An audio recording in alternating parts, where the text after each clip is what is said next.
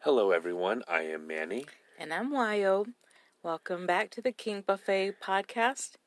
Happy new season, Manny. Happy new season with our arbitrary season number and schedule.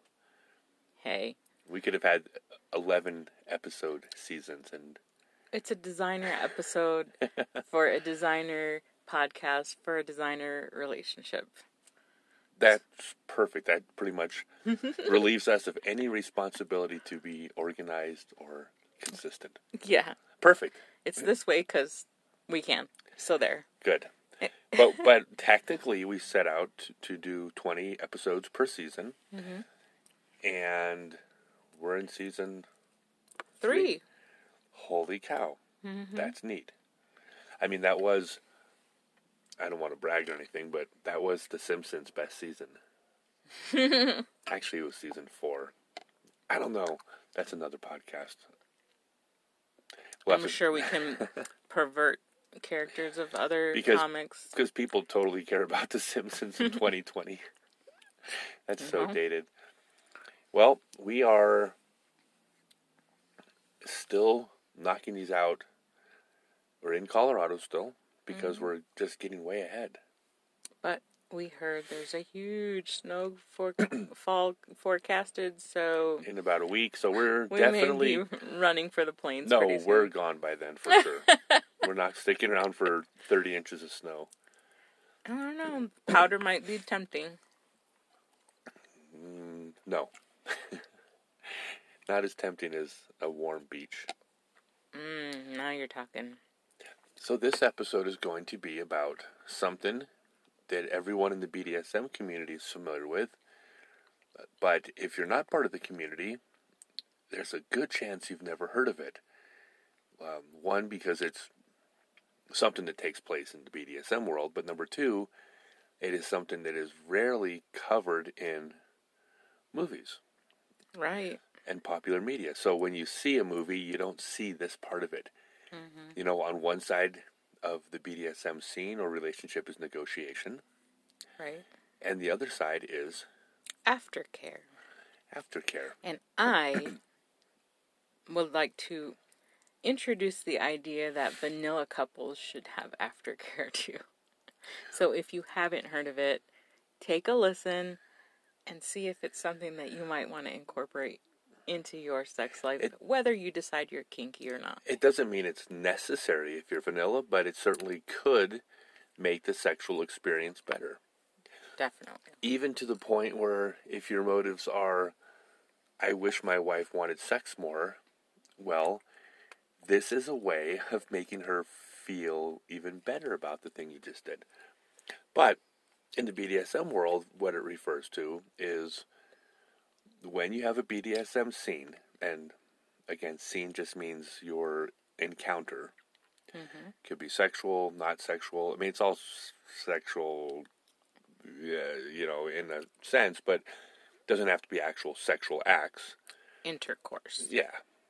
And because most scenes have some level of intensity, whether that be pain or emotional, fear, or maybe just pleasure, mm-hmm. but because there's a level of intensity, there is a responsibility to the top.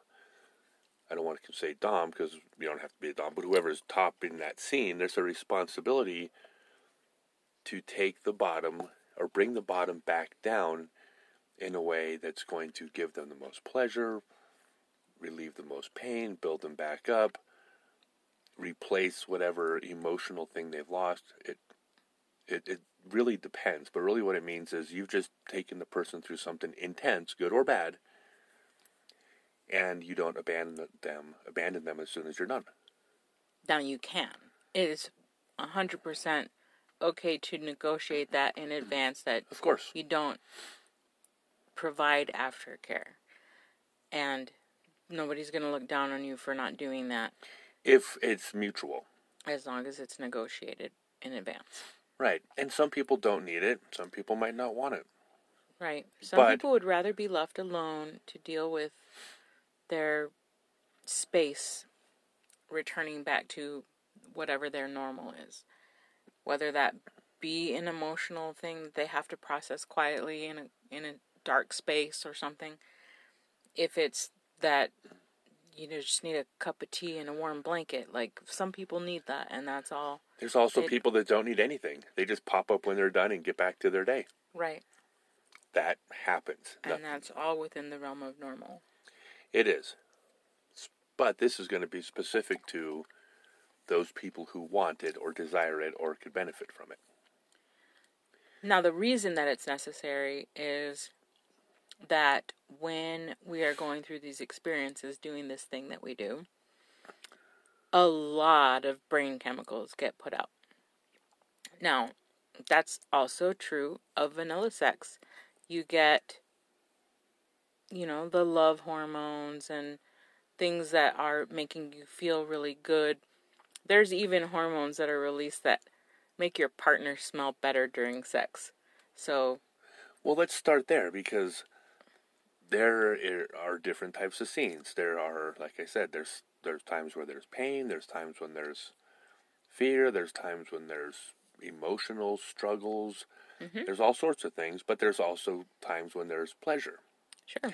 Even if on the outside it doesn't look like that would give someone pleasure, the person receiving it may not be struggling emotionally or physically with any of it. It's pleasurable for them, which means for them, that is their experience might not be that much different than a vanilla traditional couple who had a very romantic lovemaking session. It was a pleasurable, loving experience. And or a state of a state euphoria. of euphoria. And so the people would initially think, well, what do you need aftercare for there? Well, it it's not that you need it. And aftercare, the the word aftercare doesn't seem to describe it, but I still count that as what the top can do to make the experience as good as possible for the bottom. Mm-hmm. And I call it aftercare, even though it's not really caregiving. It starts with they're in a state of euphoria, a state of bliss, a state of pleasure. It starts with not taking them out of that, allowing that to continue after the scene or sex is completed.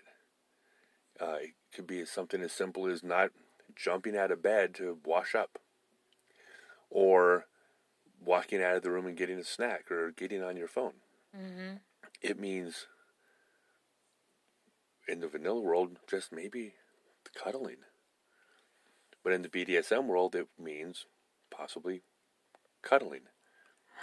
it's the same Or thing. a lot more. Well, a lot more, right? I mean, it, but it starts with don't not taking them out of that state, unless for some reason you have reason to not want them to feel that. But if you just did a scene where that's what they're feeling, it seems probable that you want them to experience that. Even just talking, people might be surprised because if you listen to this podcast, I talk a lot. But there are times after we play, after a scene, where I don't talk at all because just merely talking can take you out of it. It does, for real. Dep- it depends on the situation, but mm-hmm. sometimes just silence, just mm. holding, just sitting next to mm-hmm. It can be a great time to talk.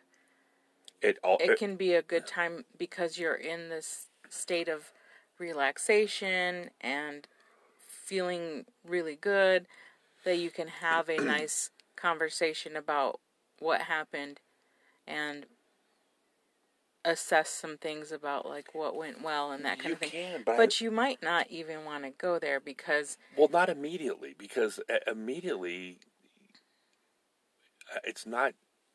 In my experience, you don't usually want the person to have to start thinking. That might be the last thing they want to do at that moment. Well, they might not even be capable of it. That's the key. For about an hour after really intense play scenes, I don't even feel capable of driving. It's it's heady, almost like being drunk or coming down from a drug.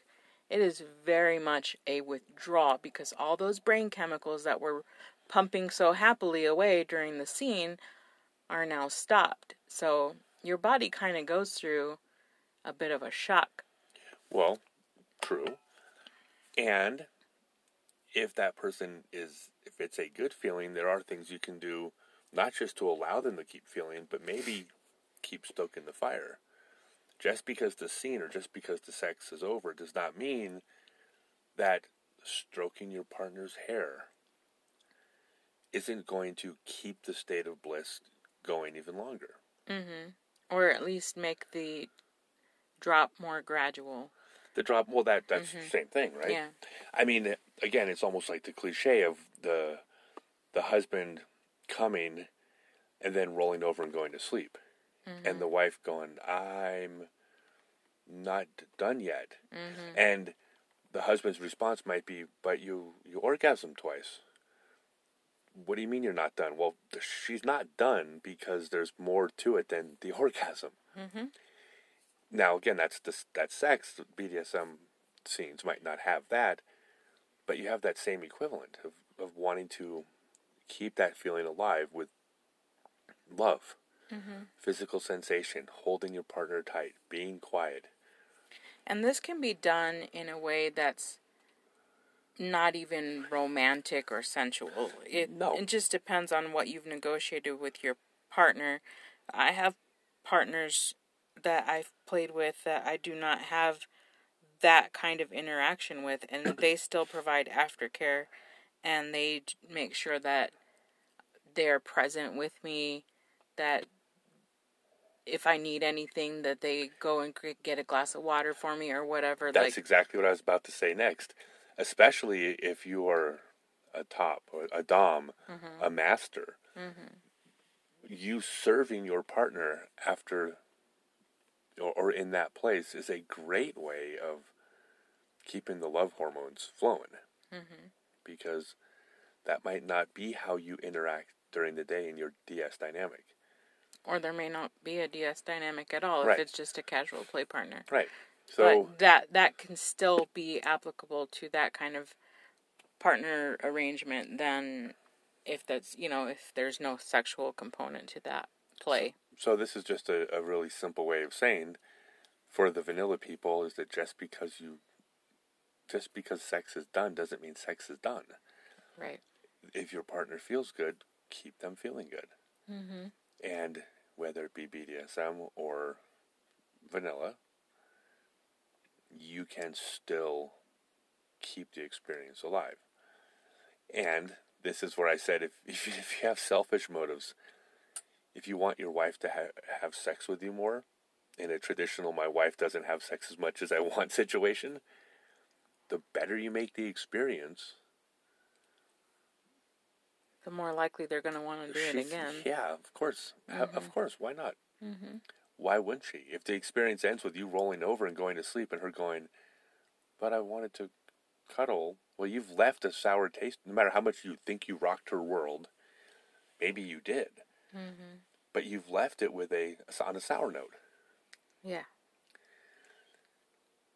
I think that there's another time, I that a situation that I've been in, where I wanted aftercare when there was nothing negative that took place.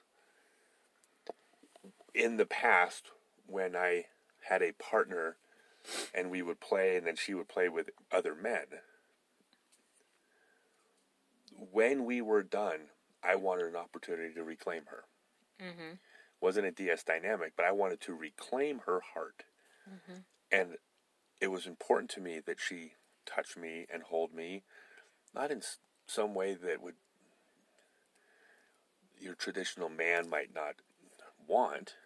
I didn't expect her to put my head on or my head on her lap. Nothing wrong with that if you do, but it wasn't that. It was just hold my hand. Mm-hmm. And when we were driving away from the swingers situation where we were at, I didn't want her to be on her phone for 15 minutes. Well, and quality. I wanted to, uh, physical touch is one of your love languages, so that completely makes sense. That Yeah. that would be one of the reasons. and I wanted her want that. attention. I didn't. Mhm. I, I was okay with her feelings going towards another man, Mm-hmm. or her physical going towards another man. But when we were done, I wanted it to come back to me. I didn't want it to go to Facebook. Right. That was it. Mm-hmm. It wasn't a lot to ask, but that was the type of aftercare she provided. Again, this was more a vanilla Well, and this- relationship. It, well, this- it wasn't a DS relationship, but it was still I happen to know that words of affirmation are a secondary love language for you. So would the attention have been enough, or would it have been better to be like, "Oh, Manny, I'm so happy that we had that experience." I it would. was- I want both Yeah. in that that scenario. I had no problem sharing my partner with another person, Mm-hmm. but in return, I wanted something. Right. That's it. I mean, it's not a lot, Mm-hmm. but it's a type of aftercare. A And it was an aftercare where nobody was hurt. I didn't need to be built back up because I was harmed or sad Mhm. or felt rejected or anything. There were no negative feelings. We had a, we would have a good time. I still needed that. So there. So Well, and I think that that falls very much in line with what dominance and tops experience. Like in the scene, it's very common that you don't see doms that that even say that they want any aftercare, but I think it's more of a it's more common than gets talked about because you do need the reassurance that things went okay that you just fucked this person up really bad and that they still care or they don't resent you or they don't hate you it's not that they. It's. I don't think it's so much about not wanting aftercare. It's just it looks totally different. yeah it's more emotional care more reassurance more of the and it's very common in the scene to have like check-in appointments Uh, the day after or two days later to talk about more of the scene in depth like detail wise about the the dynamic that happened or certain implements that were used or whatever kind of thing like i think that kind of aftercare i mean that applies more to the aftercare from the top side Yeah. Well, let's do this. Let's let's table the the tops aftercare for a minute.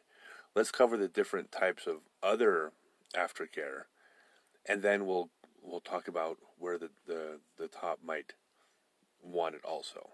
Well, and I think that that's a good segue because where we're talking about the DOMs and the tops needing it, you know, the next day or a couple of days later, the submissive or the bottom, their needs are more immediate. that is okay. uh, Almost always that's the case. Right. And again, it's going to look different for the. It's going to look totally different. Mm-hmm. So yeah, that's that. You're right. That is a good segue. So, speaking of immediate, what about aftercare after a scene? And now after we after we get away from the romantic oxytocin love, Mm-hmm. then it's going to be more more specifically geared towards the BDSM world because these aren't going to apply as much to a vanilla world. Even a vanilla couple, if they're experiencing these other types, it means they were perf- performing or playing with some type of BDSM. Well, So- not necessarily. I mean, not we had, I had um, a partner that we specific our specific love expression. I guess we we hate fucked a lot, and so there was like a lot of like, I don't even call it makeup sex. It was like we would argue and have like explosive times, almost on purpose, and and then it was a trigger for for sex afterwards. And then we would have what I consider aftercare. It was a vanilla relationship, but that's Okay, so we'll we'll, use the word mostly, hmm but another type of aftercare is uh, when you're doing a BDSM scene that involves pain. This is another type of immediate aftercare. hmm This is where the bottom experienced some level of physical pain, whether it's because they were restrained in some position for a long time and that was uncomfortable. It was whether it was impact play, whether it was any type of thing that causes pain. It could be needles, fire. It doesn't matter. Now, I don't want to talk about like pain for catharsis. I think that's going to get more into the emotional part. But just the physical session. And you can speak to this better than me. But a lot of times there's immediate aftercare needed when someone's been hurt. Right. And the things to consider there are um, the type of pain that was experienced. So if it was a deep, thuddy pain, you might want to implement some kind of massage in the aftercare. Um, heat feels really good, or ice.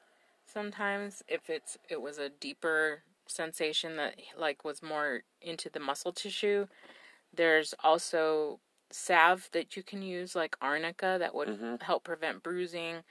Even just some good vitamin E oil rubbed into the skin. It's a nice physical sensation to help bring the bottom back to what would be normal and then also condition the skin so that if there was any kind of um, abrasion or anything, it's going to help. The vitamin E would help e- heal. Um, also, just the fact that that physical touch is continuing the the sensation or bringing back like you were just in a state of fight or flight like bringing you back to where your your body's realizing that you're in a safe space While also giving your body a chance to feel other sensations on other parts of your body. mm-hmm. So a, a distraction. Um, I, I'm I am not a masochist, but I, I do know from my experience that certain types of pain in that moment, especially if it's a sexual moment, can derive or you can derive some sort of pleasure that when the scene's done and it's no longer in that context, you're like, oh, now it just hurts. yeah it's also a good time to apply any any first aid that needs to be done if the skin was broken if, If- any blood has been shed to clean up that and yeah, you want to massage areas that, Mhm. especially when with the restraints, you want to bring the blood flow back. Mhm. Uh, you want to help the person be in a, a different position. Again, with restraints, get them into a comfortable position because they may have had to hold a posi- position for. Right, and taking care to move those body parts slowly, especially if they were in a position for a prolonged period of time. Um, I've had uh, suspensions, rope suspensions, even partial rope suspensions, where you know, like your hip is kind of extended outward, and then like moving it back into what would be the normal gait position is painful at first, so you have to move it slowly. And the rope top should know uh, to bring, if you've been inverted, you know, to bring you back upright very slowly so the blood rushes, you know, don't happen and you don't end up with a passed out bottom. Yep. So, you also want to uh, look at temperature. mhm. Um, it might not have felt that cold because of the adrenaline of the scene, but when the adrenaline wears off, all of a sudden it, it might be chillier. Mhm. Especially if you're really active, you, the the top might keep the temperature down, so they're not sweating. But well, no, it's true. No, it's true. Um, I, I have, uh, a, I've had many times where the, room, well, I have trouble regulating my temperature anyway, so I tend to be the coldest person in the room. But that's one of my things. Like I have a big fuzzy blanket that I bring to the dungeon, and and that is the very first thing that the tops that I play with know. The the blanket goes on right away as soon as I'm on the floor or, or whatever. And uh, I have I have one partner who specifically, as soon as I go to their place to play, they say um, for me to adjust the temperature. So the te- that's one thing I get to control as the bottom because the naked girl gets to be happy. Right. So You also want to cater to any immediate needs they have. The bottom, as far as do they need a drink? Yeah. Do they need a snack? Do they need to use the bathroom? Um, if they're a smoker, they probably want a cigarette pretty quickly after the scene. well, and What- hydration's a big one. You want to make sure that you have electrolytes if needed, but just water is better than like soda or something like that. Okay, so I'll, I'm going to disagree with you there. I, I'm going to say whatever the bottom wants to drink. if they want a soda, I think you. I don't think that's the time to correct their behavior. It's not, but it's also, especially if it's a caffeinated drink, it's not a good idea. Okay, that's that's fair. Um, but I think this is where you're catering to them. I mean, this is not the time to. I mean, you look. You just you don't come first right now as a top, Mm-hmm. unless you've negotiated. We always have to clarify, but seriously. Yeah. Well, then I'm speaking to you, bottoms. Drink Yeah. water. and drink water before a scene too. But yeah, so take care of the person physically, Mm-hmm. and that is an immediate. yeah, You know, you can go to the bathroom later. That person might be in pain now, and again, keep the thing you have to keep in mind is that the level of pain that the bottom felt with the endorphins and the adrenaline and all these things flowing, they Is- they tolerate a level of pain that when those chemicals wear off, it might go from good pain to th- that I don't like this type of pain as much, and you got to bring them back down. mm-hmm. You have to. It doesn't mean it wasn't worth doing the experience. You may have to go through some of that in order to get the endorphins and the, the pain you're looking for. Mm-hmm. But just be aware that they just went through something maybe really hard. right. And even though they might have endured it, what appeared to be easy, that might not be easy now. So again, and, and also communication. It- sometimes the bottom won't be able to speak or communicate well, especially with a pain scene. But you still want to communicate if possible. Right. Or try to anticipate the needs as well as you can until they are verbal again. Um, I know tops that won't, like, after, if they know in advance that bottoms go uh, nonverbal, they won't play with you um, just because they don't want the responsibility of having to try to figure that out when they don't know you well enough or whatever. But um, have a written list if that's one of your issues. Like if you know that you will be in a nonverbal spa- space, or that's a common thing for you when you have had traumas or fears in the past that maybe not even kink related. Anticipate that. It is totally your responsibility as a bottom to be able to communicate regardless of your verbal or nonverbal state. So having that list would be a good thing. Also, bringing the items that might be a good thing. I have a bag that I take to the dungeon with me. Has all my uh, little first aid kit in it with my arnica, and it has my blanket and a little sachet of tea, a bottle of water. You know, just the things. A little, you're looking out little sugar snack. I, I am prepared for what I could possibly need if I, you know, and it might not need it every time, but I have those things on hand so that my top has access to it when when aftercare time is there. Okay. All right, now the more challenging one. Mm-hmm. Both of those first two are pretty obvious. One is cuddle after you play. The second is take care of someone who's physically hurt. Mm-hmm. Like I mean, those are almost simple. But the emotional one is a lot harder because everybody's different, and we're talking about the person's psychology, which we're all so complex, and we, we can all be irrational, and we can all be different from day to day. So there's not there's not as much of a script for how you handle this as there is for some of the others. You know, if the person's cold, you bring them a blanket. Well, that's a pretty easy script. Well, when you say, well, the person was crying, there's not a cookie cutter answer. Right. So before, well, not before, as we talk about the emotion, let's go ahead and strip a specific emotion out of there that I think gets handled handled a little bit differently than a lot of the emotions, which is fear. Okay.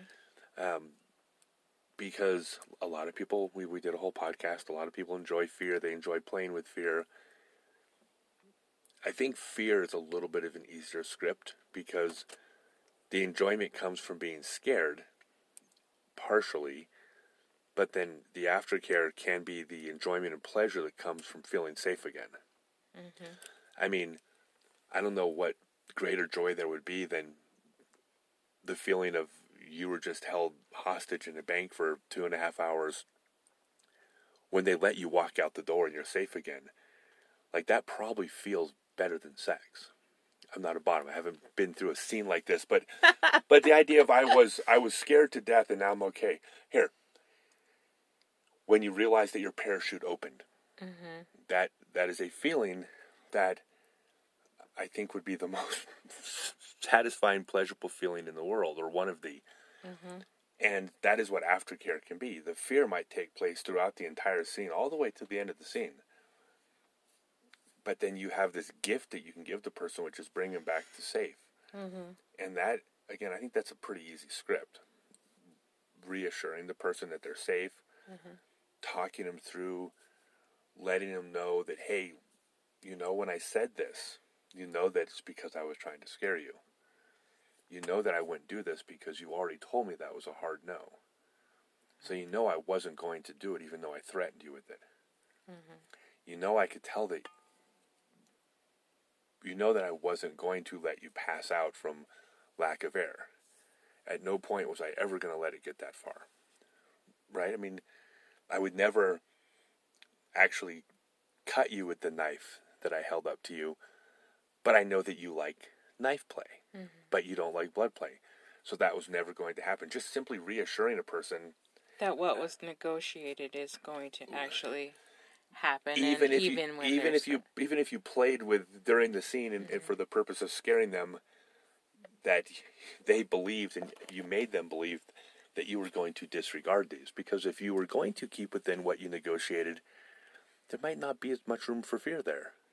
Now we talked to devin about that and devin just off the top of his head rattled off all these different things that said oh no you can do this you can do that. So an experienced dom can could play with fear without playing with negotiation. But it's a pretty easy one for even a new dom to do. Mhm. Just simply play with that. So bringing the person back to safety is not just, hey, the scene's over, you're fine now. yeah, You know, that's not the pleasure of their parachute opening. The parachute opening is your arms around them and reassuring them that they're okay. And that can cause an endorphin rush, a big one. I mean, I'm saying this. Do you agree? yeah, definitely. Um, ter- flipping the switch is part of the process. So when the fear and the adrenaline and everything's pumping, and then all of a sudden, hey, you're fine. Don't worry, I've got you. Even coming down from rope, like being upside down, there's a little bit of fear when you're like actually descending back upside down with your head going towards the concrete floor. Like, that's a fear play, whether it's intentional or not. Like, at any moment, I can be dropped on my head. And, you know, having that hand underneath you and saying, I've got you, you're, you're almost down. That's like, boom. You can just soar after that, like the parachute open, and I'm fine. But it's it's something that's intentional. Mm-hmm. The person has to intentionally want to take you back to that space. Right, Again, you can negotiate that you don't do that, but right, we're talking about aftercare, which usually would mean those times that you did. right. All right. Now the hard one. Mhm. Emotional pain. Whether that be the person's been humiliated, whether that means the person brought up past trauma, whether you did a role play where the person did something they were ashamed of, um, and it could be simply that the person does something that really, really turned them on, but as soon as they orgasm, they're embarrassed by. And the best way to describe that is as a top, you've broken the person. You've broken them into pieces. And now you have the opportunity to, well, the aftercare means putting them back together. And you have the opportunity to put them back together even a little better than they were before you broke them, if successful. That one's tough because that is that involves understanding the person you're playing with. I mean, that's something that's a challenge to do with somebody who's someone someone who's new, someone who walks up and says, "Hey, I want to do this thing where I feel this way."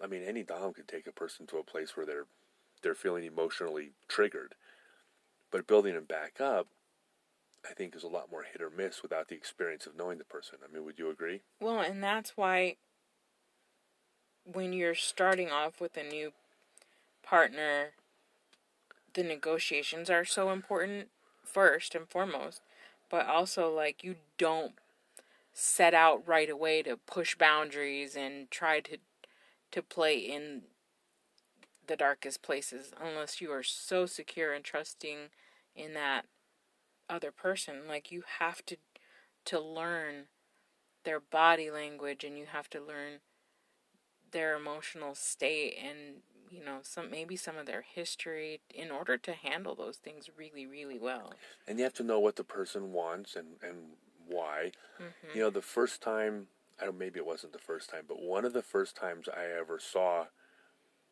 someone go through something traumatizing mm-hmm. and i wasn't there to see the aftercare the way this took place but now that i the more I know about how these things work, I have a pretty good idea what probably took place. So, not saying I do, but mm-hmm. I suspect this is probably what happened. It was, it was at a convention, uh-huh. and there was a, um, someone did a seminar on anal fisting, and it was a woman who gave the seminar, and she had a couple of of tw- I was about to say twinks. They're but a couple young boys. Mm-hmm.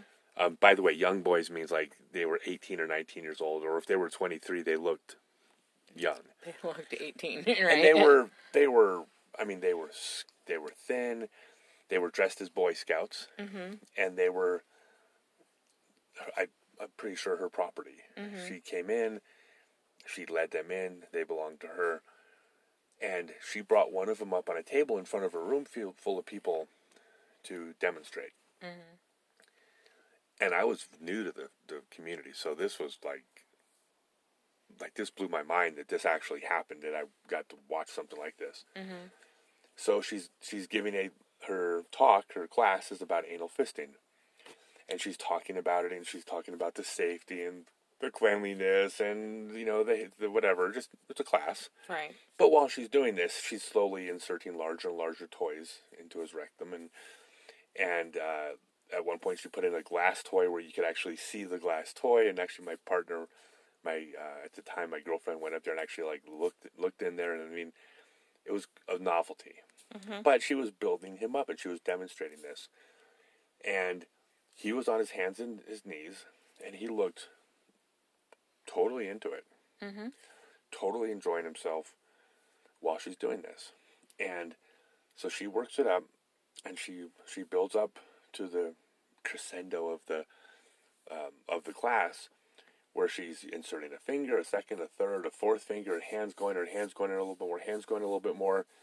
And when her hand finally went past that point that qualifies as fisting into his ass, the second it happened, he reached down, jerked himself off, came all over the place, and then got this panicked look on his face and looked at everybody with just pure humiliation and just started crying and pulled up his pants and ran out of the room. And I was like, wow, I didn't expect that. Mm-hmm. And then she just went on to finish the class. Uh, she was not surprised by that reaction. Mm-hmm. And what I would suspect happened, what I would predict, is that she probably has spent a lot of time building him up after that that you're okay, that you're healthy, there's nothing wrong with you, there's nothing to be ashamed of, you are who you are, and, and built him up as a person while simultaneously when he wants to participate in this thing that turns him on, she'll bring him back to a place of shame and, and where he is a sissy boy and she is going to bring him up and she now I'm going to humiliate you in front of people because he was aroused by the humiliation. Mm-hmm. But the minute it was done, everything changed and he went, what the fuck did I just do? But clearly he'd done this many times. Right. She was not surprised by mm-hmm. She didn't even react. Right. And so I suspect that it was a combination of taking him to a place of deep humiliation. It's what got him off. Right. And then probably building him back up. Now I didn't see the building back up part, but I I actually have since talked to this person and she's a loving, caring person. So I suspect she she cared for him and mm-hmm. didn't want him to go through his life feeling humiliated and, and shame. Right. Only when he wanted to to come. Mm-hmm. I mean, does that sound about right? Yeah, and that's part of the benefits of this lifestyle is that you can take those things that are a trigger for you for whatever reason and overcome them. But she had to know him to do it. Mm-hmm. And so this is where when you have a partner and you bring him through something emotional, it's a very delicate thing. I mean, as as delicate as the physical pain and the restraining is, it's every bit as much delicate when you're playing with someone's mind. Well, and the best way to start with that is just to listen, and that's probably cliche, but you Mm-mm. just It's not cliche. It's everything. just be present and let them process. and ask them. One of the things during this part of the aftercare, which again doesn't have to happen immediately afterwards. Mm-hmm. You take someone through something emotional, they may just need to put their head on your chest and cry. Yeah. They, they may not be done crying, and when they're done crying, they may not. It might not be the right time to talk. I mean, this has to be your gauge because everyone's different. But sometimes you want to just let them relax. Mm-hmm. But I don't think that, that it's responsible to never have that conversation with them. Mm-hmm. You you do want to talk to them about what was going on, and it's about listening. But in order to listen, the person has to speak, and the person not might not be willing to speak. Mm-hmm. So you're listening, but to start the listening process, it, you're going to ask questions. Why did that make you feel that way? Mm-hmm. What were you thinking when that happened? It's okay to not accept an answer and dig deeper. Like why why did why were you crying? I don't know. I was just sad because of, you know, my dad. Mm-hmm. That's not an answer. Right. Why did thinking about your dad make you cry? Why did, you know, dig? I think it's even okay to not accept an answer if the answer doesn't feel like the person's open. Mm-hmm. You can call them on it, but you, I mean, we're you do it with your arm around them while you're kissing their forehead and you're loving them. I'm not telling you specifically to do that, but Mhm. metaphorically, you're loving and caring and speaking softly. But it, at the same time, it's okay to question them because your job is to pull that out of them. Uh-huh. And without that, you're not building them back up. At, at best, you're putting them back together by allowing the pieces to come back together. But you you're not putting them back together better. Right. So you're asking questions and you're learning and you're filing away the information because you can use that information the next time you do a scene like that. Mm-hmm. Once you know what triggers there are, you can decide that you do those triggers because you're trying to get a person to release. Or you could decide, I'm not going there because I don't want to take a person to that place of pain. Both are acceptable Mm-hmm. but you didn't you weren't able to do it without the information and you may not get the information while you're driving to the store you get the information at that point of vulnerability that may happen just after a really intense experience especially if the person the bottom is feeling a closeness to you and a love towards you that there's a good chance it is more intense at that moment than any other time in the relationship. Mm-hmm. Even if you went through something that was painful or traumatizing, you know, there could be a little bit of Stockholm syndrome there. There could be you're connecting to your captor, you're connecting to your sadist. Well, why would you connect to someone that just hurt you? Well, I'm not smart enough to answer that. I just know it happens. It can happen. Mm-hmm. And when you have that connection, that's a really good time to, to get into the person's head and explore. It doesn't mean you have to fix them or cure them at that moment. Right? Just yeah.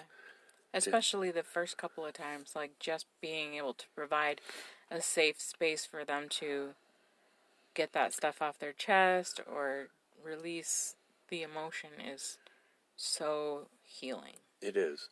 And also don't don't try to know more than you do. It's okay even if you don't verbalize it this at the time, it's okay in your mind to not know how to handle a situation. Mm-hmm. the bottom might have gone to a place and you don't have to be the expert who says oh well if you were thinking about your dad well then well then we need to talk about this or it needs to go that direction it's okay to say to yourself, I don't know how to handle this. Mm-hmm. Let's table this and let me see what more I can learn.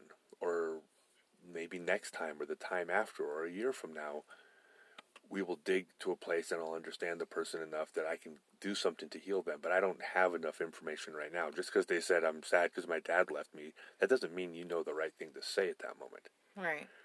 It, in fact, you may say the wrong thing by simply saying what you think is right that every other person has told them that that just frustrates them because all those other people don't understand when they say, "I know how you feel." I don't know. I'm making stuff up, but Mm-hmm. you- yeah, it's not the time to play It's not- armchair therapist. there. Thank you for Yeah. you know. I mean, it took me three minutes. that's, that's what I was trying to say. Yeah.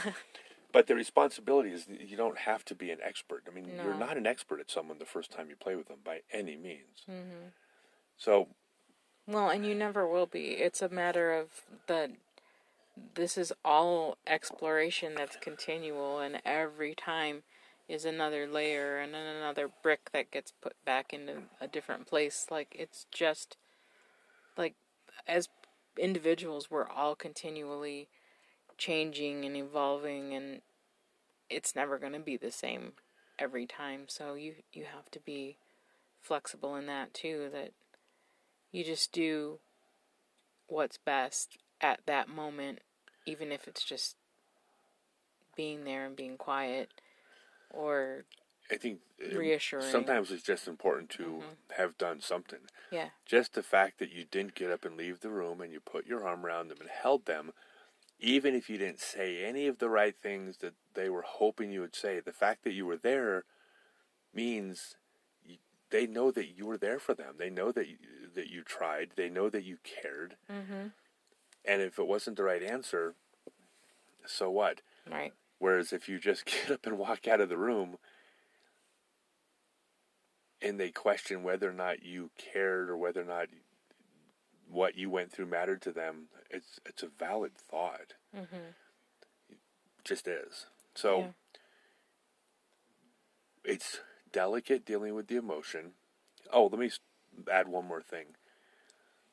Because it's so tricky to build the person back up and put the pieces back together and do the aftercare, you should also consider that before you decide to engage in the emotional stuff to begin with. yeah absolutely So tiptoe through that, and then when you get into the emotional side of this, tread lightly. Don't bite off more than you can chew. Do something where you you are able to handle the aftercare portion of it. Don't take someone into such deep water that now you're like, what the hell do I do? Mhm. That's not responsible. So that's almost like what the word kink buffet means is that it's a buffet. You don't have to eat and gorge yourself today. You can go back the next time to get more. exactly All right, so now we talked about briefly. What about the top? No one ever talks about the top needing aftercare mm-hmm. because it looks different. right The top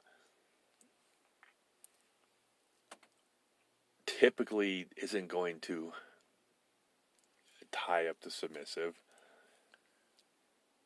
beat them, beat their ass with a cane until it's purple, and then as soon as they're done, need to put their head on the bottom's lap and have the bottom pet them and reassure them while they cry. It's just that's I'm not saying that's never happened. they uh, might need splinters removed from their fingers Yeah. so i've had to do that Really? because i tend to break toys or No, they break yeah. toys on me rather so I I broke a toy on you like two days ago, right? uh-huh. I didn't get splinters. Now, so it doesn't get talked about as much mm-hmm. about the top needing aftercare, and for partially because some tops don't. right Very common that, that they don't, but it is possible that they need. It's just like I said, it looks different. I think one of the big ones for me is because I care about you mm-hmm. and because I'm doing something to you that I know that even though I objectively know that this turns you on or that you're going to get some healing out of it or you're going to get pleasure and it's what you fantasize about never mind the fact that if I wasn't giving you this you wouldn't be with me you wouldn't you're only with me because this is something that I can do for you even though I objectively know all those things. It doesn't change the fact that I just did something to somebody I love where they cried or they screamed. Mm-hmm. And the fear that I'm doing something that's going to cause you to resent me or not love me, mm-hmm. want to leave me, has been there. I mean, it's it's not so much now. I mean, this isn't really something that I need now. I don't ask you for reassurance. But you do anymore. when when Well- we've gone a little bit further. Okay, Or we, for sure harder. When we've when we've gone harder. Mm-hmm. So yeah, occasionally it comes up, but to me, it's just reassurance. yeah. I want to, I want to be reassured that that was something that you wanted, or if I did something that went farther than you wanted, I want reassurance that you know that I wasn't disregarding you, but rather I was trying to push because you want to be pushed, and I'm trying to find a line because the closer we get to the line, the more pleasure you feel, and in order to do that, I will inadvertently go past that line sometimes. I mean, mm-hmm. you can't find the line without accidentally going past it sometimes. It's impossible. So, rationally, I know that's okay, but I still want reassurance when that happens that you know that my motives were ultimately your happiness, your pleasure, your healing. Yeah, it's akin to walking through your house with the lights off. Like you kind of know where all the furniture is, but you're occasionally going to bump into it because your sense of where that stuff is is a little bit off, so you're going to stub your toe. And so when that happens, like you're like, okay, I hit the line. Was that okay?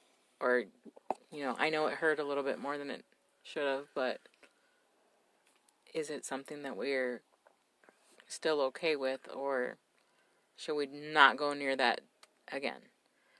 And that also applies to vanilla people. Like when you're having intercourse with somebody, like, did you like the way I touched you in that place? What other er- erogenous zones would you like me to touch? These are valid things that people don't do. And that's that's can all be part of aftercare. I wouldn't call that aftercare. That to me just seems like healthy communication to learn what your partner likes and doesn't like. But but having said that, that it does there is uh, you know it's a Venn diagram, right? It mm-hmm. does overlap with aftercare because within aftercare that can also take place. Mm-hmm. Did you like that? Was it too far? Was it too hard? Would you mm-hmm. like me to do more? What could I do differently? That's that. So yeah, there's definitely an overlap. It's it's communication. and telling the other partner, you did it well. I enjoyed it. I really like it when you do that thing. Mm-hmm. Yeah, and that's something that your partner may or may not need.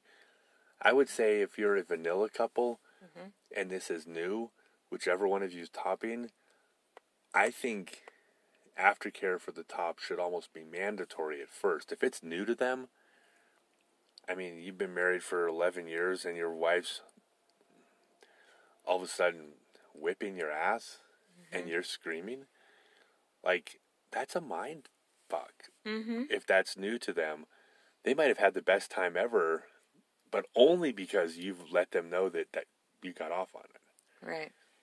So I think a lot of this is really just falls into that same broad category of what are your goals with your that sexual expression Mm-hmm.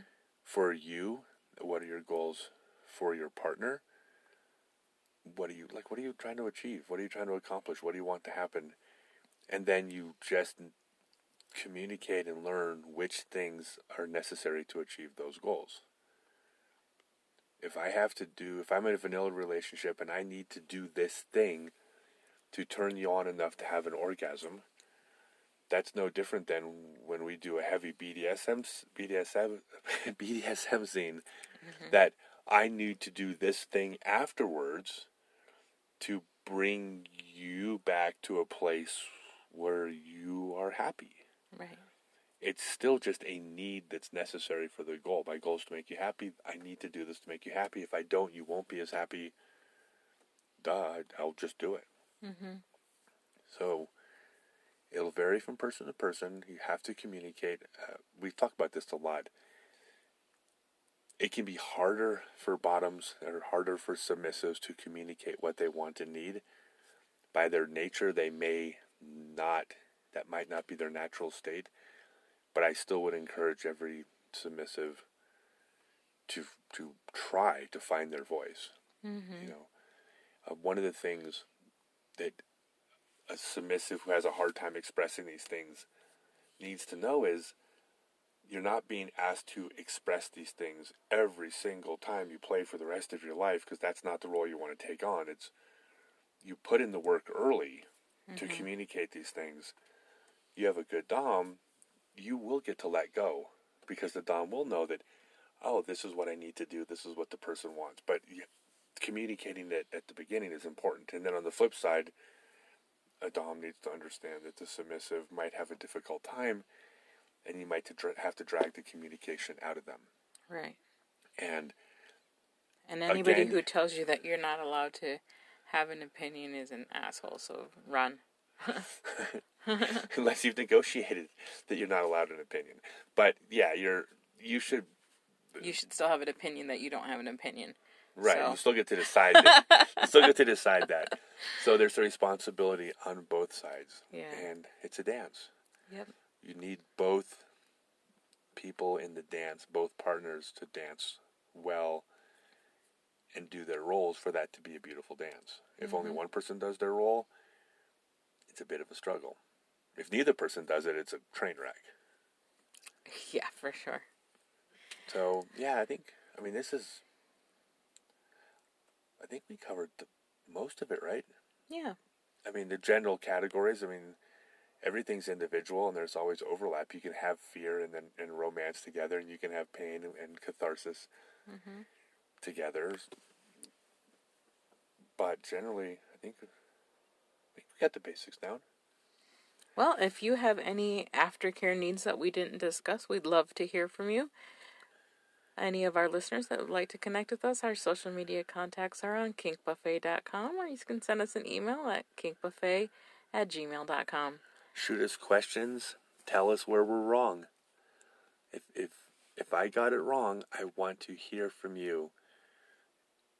That's how i learn. That's how i evolve. Feel free. Yep. Until next time. bye